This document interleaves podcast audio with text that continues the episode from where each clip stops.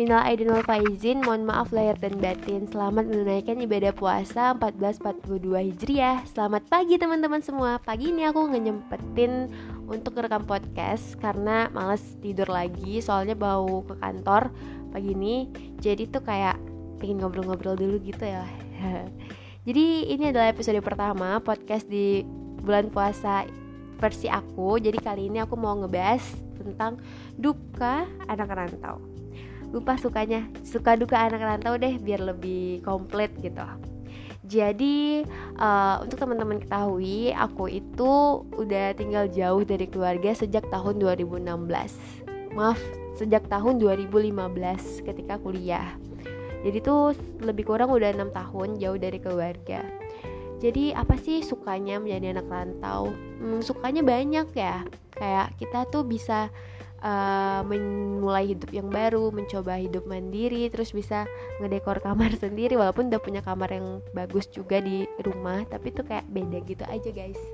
Terus juga bisa full time untuk mengeksplor diri, misalnya nih uh, kalau kuliah pulang kuliah bisa ikut organisasi A B C D E F G H I J K L M sampai Z gitu. Terus bisa lebih punya waktu me time gitu bedanya kalau misalnya di rumah mungkin harus ada waktu untuk keluarga, harus ada waktu untuk beres-beres rumah. Kalau kita tinggal sendiri kan emang bebas ngapa-ngapain aja.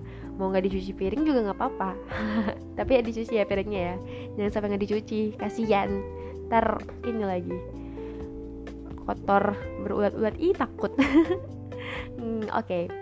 Uh, eh, tapi dukanya adalah lebih banyak lagi guys. Kalau dukanya itu ya emang hidup sendiri itu nggak seenak kalau kita hidup berdampingan sama orang lain gitu. Apalagi kalau cuma tinggal sendiri di satu kamar.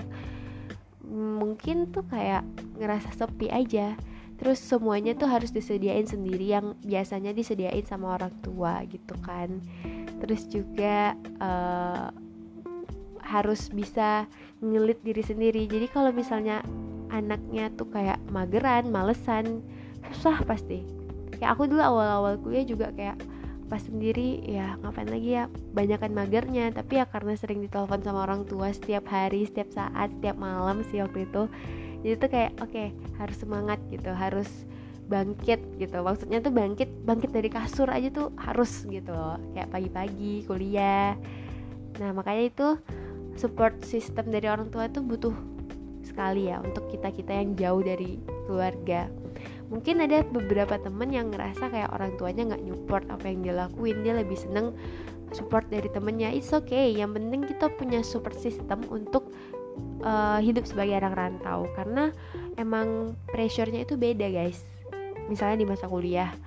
Kalau misalnya kita uh, lupa bikin tugas atau kita lupa bangun ya ada orang tua kita yang ngebangunin. Kalau kita sakit nih apalagi nih kalau sakit itu ada orang tua yang ngurusin kayak ngebantuin kayak ngantarin ke rumah sakit.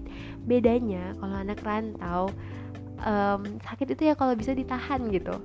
Kalau misalnya nggak terlalu sakit ya janganlah ke rumah sakit ribet gitu kan. Kayak ke puskesmas tuh ribet ngantri ngantri lagi gitu.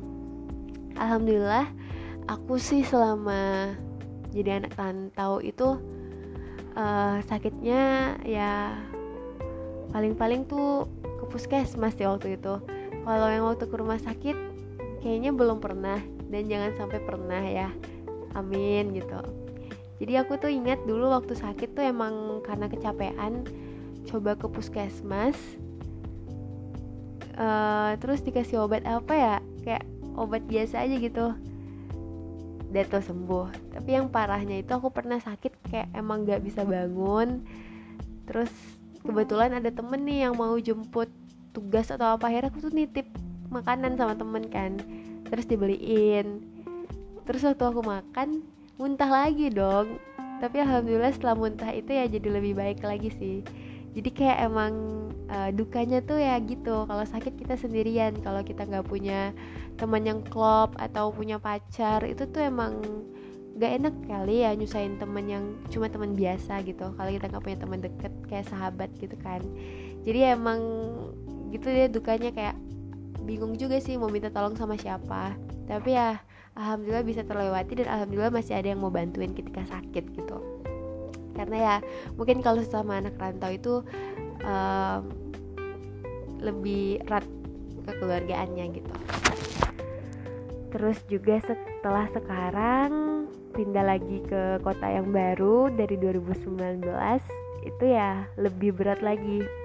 Um, apa ya bilangnya ya lebih berat lagi ya hambatannya karena tuh sekarang orang-orang tuh kan udah zamannya kerja ya bukan kuliah lagi.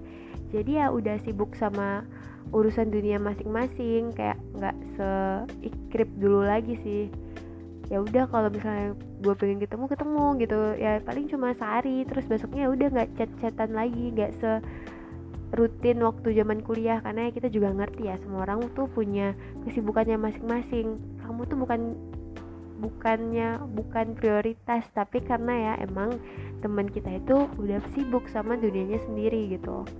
Jadi ya harus harap maklum aja sih sama kehidupan sekarang kehidupan pekerjaan yang emang udah berat dari sananya dan teman-teman yang juga punya pressure masing-masing di kerjaan. Jadi tuh sekarang kayak ya udah hmm, yang penting kita tuh sama tahu sama tahu kalau temannya itu lagi baik-baik aja. Tau gak sih gue tuh ngeliat uh, story teman-teman tuh buat mastiin mereka tuh baik-baik aja gitu. Kadang teman yang juga nggak akrab atau mungkin punya uh, problem kayak mantan gebetan lah atau uh, mantan ghosting lah tuh tetap diliatin karena ya buat mastiin dia tuh baik-baik aja gitu. Dari sana tuh kita tuh mastiin teman kita tuh baik-baik aja gitu loh. Kayak nggak ada lagi grup yang heboh gitu. Paling grup yang heboh sekarang ya grup yang emang temen deket gitu ya guys. Maksud aku tuh kayak temen yang emang teman-teman kuliah. Biasanya kan heboh tuh ngurusin A B C D gitu kan. Kalau sekarang tuh emang sepi bener-bener sepi. Sebelum puasa mungkin ada yang ngirimin selamat menyambut puasa tapi ya cuma bisa dihitung jari lah nggak semuanya gitu. Ada juga orang-orang yang malas muncul di grup salah satunya aku.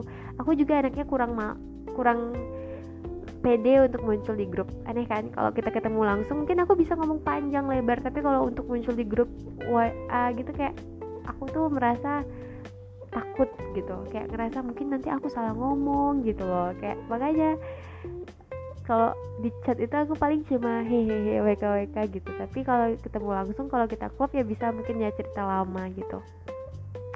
Sampai berjam-jam jadi aku nggak ngerti kenapa bisa berubah dari yang sangat-sangat ekstrovert dulu sampai sekarang tuh agak berkurang ekstrovertnya mungkin ya karena pengaruh umur juga ya atau pengaruh lingkungan aku juga nggak ngerti.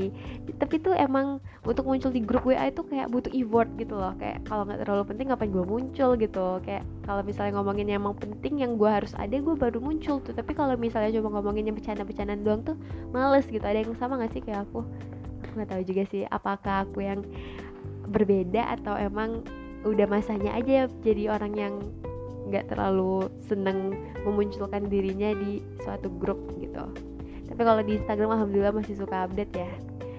Karena ya emang siapa lagi temen aku gitu loh kayak apalagi yang bisa aku explore apalagi yang aku bisa lakuin kalau nggak ya di sosmed gitu. Jadi makanya aku tetap aktif di Instagram gitu. Tapi ya mungkin gak seaktif dulu. Kalau misalnya kalian follow aku dari dulu aku tuh dulu emang terlalu spam parah. Tapi sekarang tuh kayak udah mulai dikurangi udah tahu apa yang harus dipost apa yang enggak udah bisa memfilter diri lah gitu kan. Jadi intinya guys suka duka anak rantau sukanya banyak dukanya juga banyak. Yang penting tuh bagaimana cara kita menghadapi duka-duka anak rantau itu dengan kelebihan yang kita punya dengan suka yang kita punya. Jadi semuanya tuh balance gitu. Walaupun mungkin untuk mencapai titik seimbang itu ya emang dibutuhkan effort dibutuhkan juga hal yang kita korbankan gitu. Jadi ya semuanya tuh ada nilainya semua itu pasti ada uh, hikmahnya gitu. Jadi ya sebagai anak rantau ya kita harus tetap semangat. Apalagi tahun ini masih dilarang mudik jadi pasti itu ada hikmahnya. Dan semoga tahun depan kita bisa mudik dan bisa dipanjangkan juga umurnya untuk bisa ketemu sama keluarga-keluarga kita yang ada di daerah asal. Ya mungkin segitu aja podcast hari ini episode pertama suka duka anak rantau.